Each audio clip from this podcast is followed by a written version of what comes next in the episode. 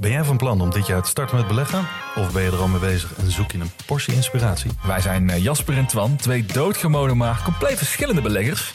En iedere donderdag vertellen wij in onze podcast de lange termijn over onze beleggingsreis, onze lessen en met name onze fouten. En dat allemaal op een eh, vermakelijke en een langdrempelige manier. Alsof je met ons in een kroeg staat. Met een whiskytje erbij. Lekker. Dus luister eens naar onze podcast De Lange Termijn.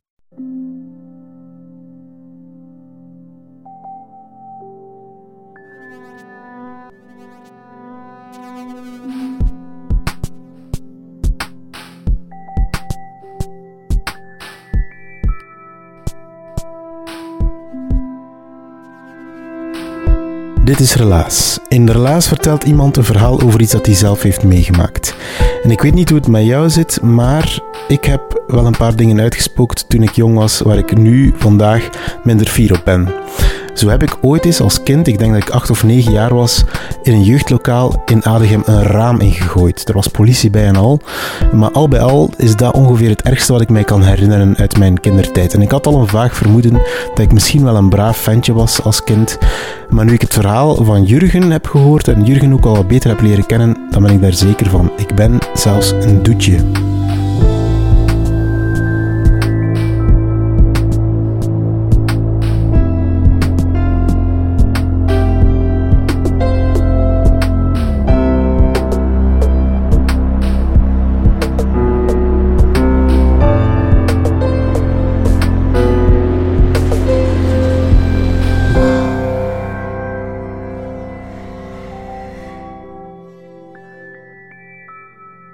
Ik heb een neef en die heet Tijl. En Tijl die is drie jaar ouder dan mij. En wij hebben eigenlijk een beetje onze kinderjaren samen eh, gespendeerd. Dat was elke vakantie zaten wij samen, samen naar het zwembad. Samen spelen, samen kampen maken, samen op logement bij de grootouders, bij me mee en Pepe. En Tijl was ook echt een vreselijke gast en, en zo een, een uitvinder eigenlijk. Die, die was gigantisch goed met elektriciteit en elektronica. We speelden met walkie-talkies, maar walkie-talkies die hij echt zelf in elkaar had geknutseld.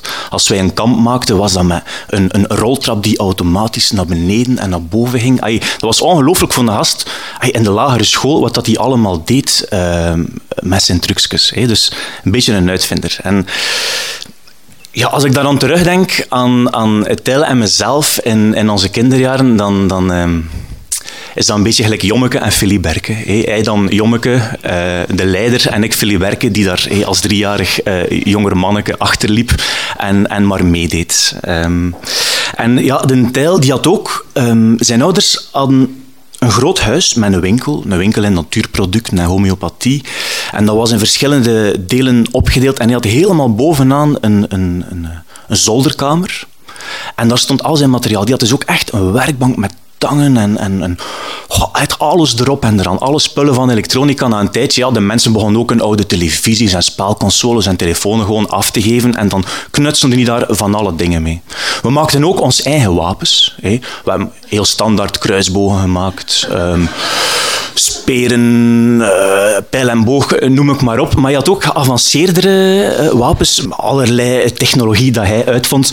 Ehm, maar we hadden ook een keer iets, iets ehm, makkelijker gemaakt. En dat was een, een, een plank met aan de zijkant nagels, daarop een elastiek gespannen, een nagel erdoor, waar dat je die elastiek kon overspannen en dan zo krammetjes gemaakt uit koperdraad. En we vonden dat gewoon heel fijn om van bovenuit het derde verdiep door het dakvenster op de auto's te mikken, op de fietsen te mikken. Ja, totdat er plotseling politie in de winkel van zijn ouders stond van ja, ehm, het schijnt dat er hier eh, qua jongens eh, uit het dakraam aan schieten zijn. Ja, ze moeten daarmee stoppen. Dus wij onder ons voeten gekregen. Enfin, zo'n dingen staken wij allemaal uit. Ehm, en zoals ik al verteld heb, wij gingen ook vaak eh, op logement bij ons grootouders, hè, met mee en pp. En die hadden, eh, mijn, mijn pp was een timmerman. En die had een hele grote meubelzaak, meubel en stroband, in Gids, eh, dicht bij Roeselare. En Ehm, ja, dat was een, een, grote atelier waar dat hij werkte, maar daarnaast was ook nog een grote winkel. Dus dat was echt een fantastisch speelterrein om verstoppertje te spelen, om oh, ja, echt van alles en nog wat. Ehm, om een keer een voorbeeld te geven, op een, bepaald, een bepaalde dag eh, vond ik een schatkaart. Ik denk dat ik op een tweede studiejaar zat, of, of derde studiejaar maximum. Ehm, helemaal in de ban van die schatkaart. Dat leidde dan weer naar een andere locatie. En, en ik was er volledig in mee. Dat heeft weken aan een stuk geduurd dat ik van, van het ene punt naar het andere punt werd geleid. Um, en altijd maar nieuwe aanwijzingen vond om, om dan uiteindelijk die schat te ontdekken. Bleek jaren later um, dat dat eigenlijk gewoon mijn neef was die daarachter zat, die dat deed. Hè.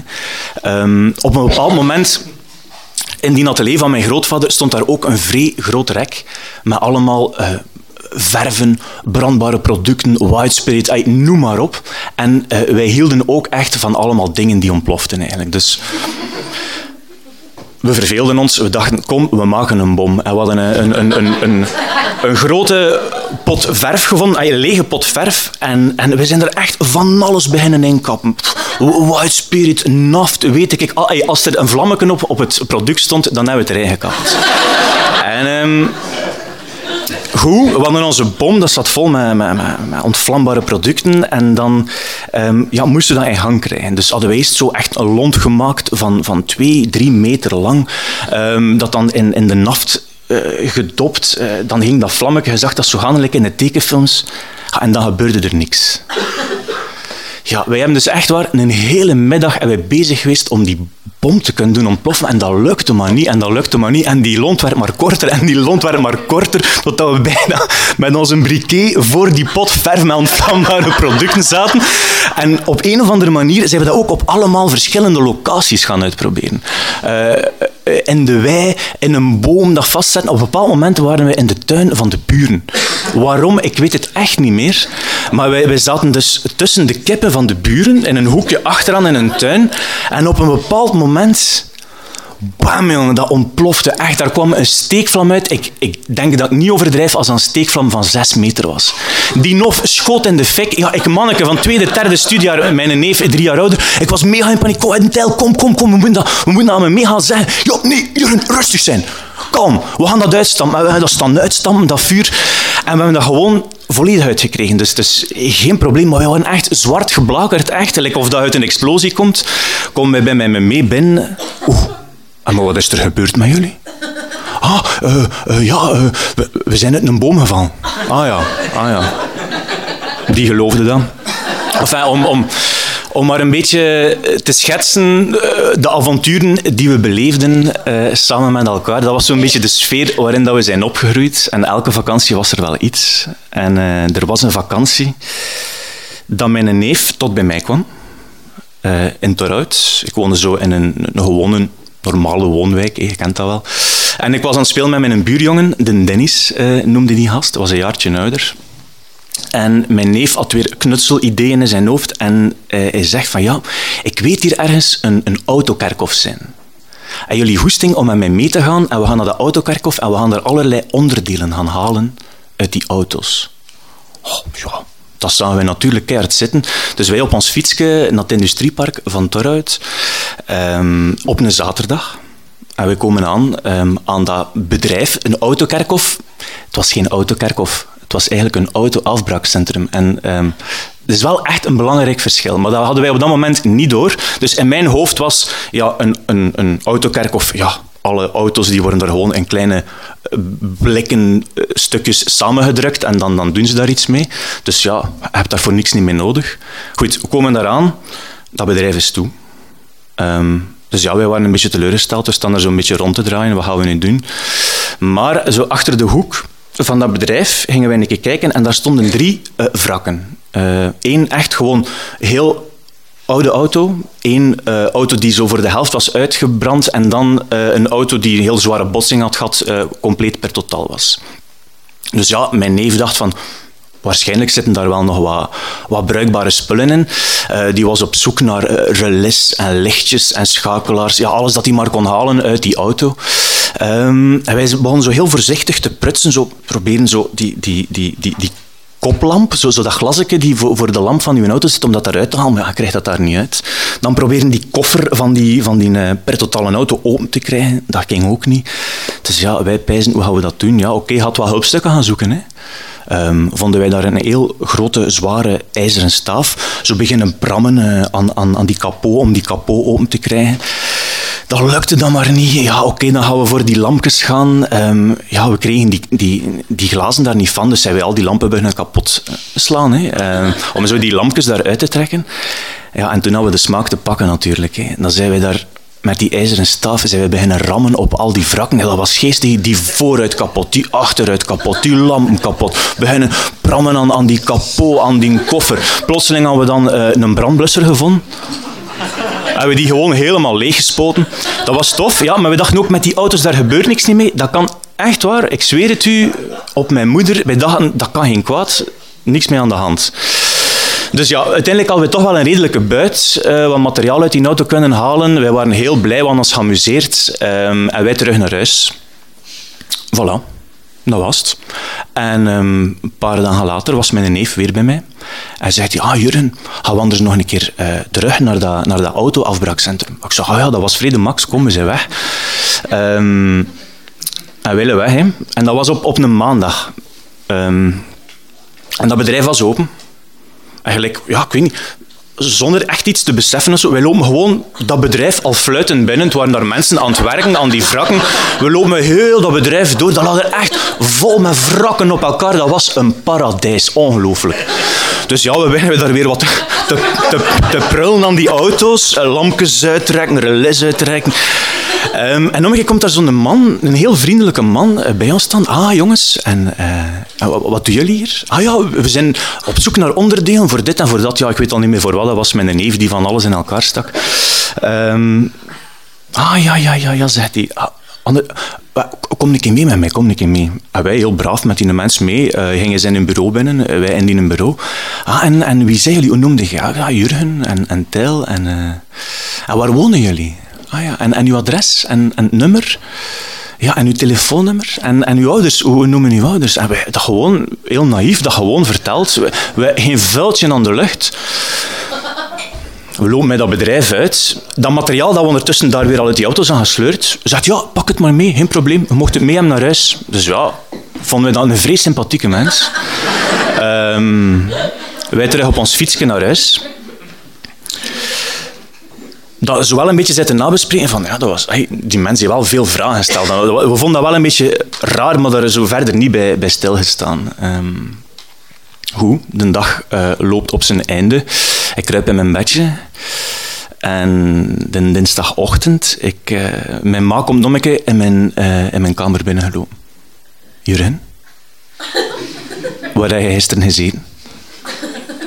Met? Ik zei, ja, en, en, en op een autokerkhof? Uh, ja, tante Nele, dat is dus de, de, de mama van Tijl, tante Nele belde is juist dat er flikken aan haar deur staan met een huiszoekingsbevel. En ze zijn daar, en ze zijn daar heel de zolder om aan het keren op zoek naar gestolen goederen van op dat autokerkhof. Zo, what the fuck? Alleen, ja, hé.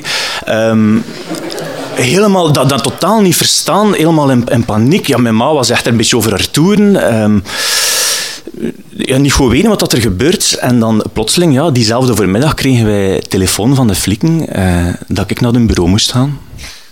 Ja. En mijn buurjongen, die had ook telefoon van de flikken gekregen. Die uh, moest ook naar hun bureau. En telde dus ook. En kom ik daartoe. Zo, ja, twee flikken achter een bureautje. De Dennis zit daar, de Tel zit daar. En uh, ik ga er gaan bijzitten. En we zijn daar eigenlijk echt in, in ware Ondervraagd geweest door die flikken. Als ik daar nu aan terugdenk, zo, ja, ik denk dat ik in derde, het vierde studiejaar zat. Dat, dat, was er eigenlijk echt volledig over. Dus ja, die gasten uh, ons verhoren, natuurlijk, ja, op dat moment is het elk voor zichzelf. Hè. Is uh, dus ja, ik en mijn neef, wij kennen elkaar goed. We zijn wij daar beginnen samenspannen tegen mijn buurjongen. Um, ja, maar ik ben daar niet fier op, want als ik, als ik me dat goed herinner, er was blijkbaar die drie wrakken, die drie wrakken die voor, voor dat bedrijf stonden, die we dus volledig in de prak hadden geslaan, blijkbaar had dat nog een waarde van 150.000 Belgische frank. Ja.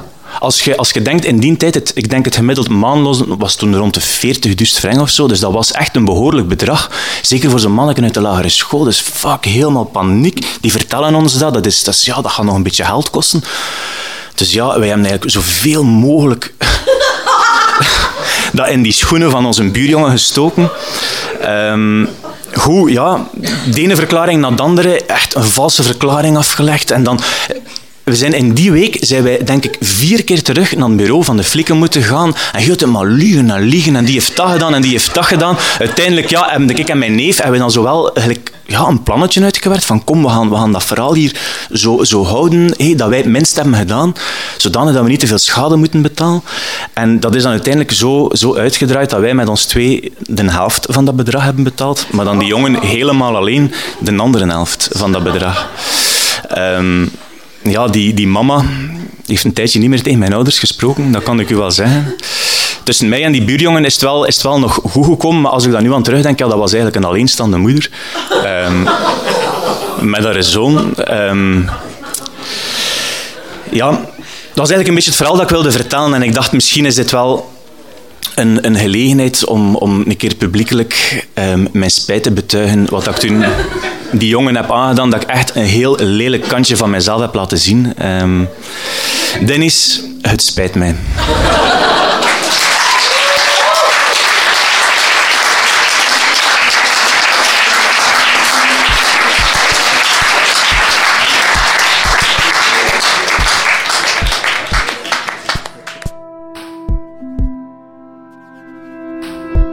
Was het relaas van Jurgen. Hij vertelde het in Huset in Gent. Huset is een gezellige huiskamer waar we regelmatig, bijna elke maand, onze vertelavond houden. Het was ergens in februari van 2018. En het zou kunnen dat je de stem van Jurgen wel hebt herkend, want hij heeft ooit al eens verteld in Relaas. Um, voor alle duidelijkheid, het is dezelfde Jurgen als die met zijn vinger in zijn uh, poep. Ja, je weet wat hè. Als je dat verhaal nog niet hebt gehoord, het staat op onze website. Gewoon eventjes terugscrollen naar de tweede of de derde pagina en daar het relaas van Jurgen beluisteren. Doen. Elke maand organiseren wij een vertelavond, soms in Husset, soms ergens anders, maar um, tien keer per jaar in Gent en vier keer per jaar in Antwerpen ondertussen. En op zo'n vertelavond vertellen vier mensen een verhaal. Die verhalen nemen we live op. Uh, voor de podcast. Um, we proberen die verhalen tussen de 10 en de 20 minuten te houden. Soms lukt dat niet helemaal, maar eigenlijk is dat helemaal niet erg. Voor ons moeten de verhalen duren zolang dat ze moeten duren.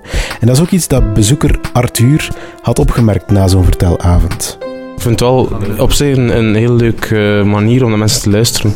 Vooral omdat ik, als ik naar de radio luister, heb ik vaak de indruk dat mensen een verhaal willen brengen, maar op een zodanig korte tijd iets moeten zeggen, dat ze niet de tijd krijgen om echt te zeggen wat ze willen zeggen. En dat vind ik wel een, een interessante manier om uh, mensen de tijd te geven om iets te zeggen als ze een verhaal hebben. Relaas is een productie van Na ons de Zondvloed. Wij geloven dat je mensen beter leert kennen als je hun verhalen hebt gehoord.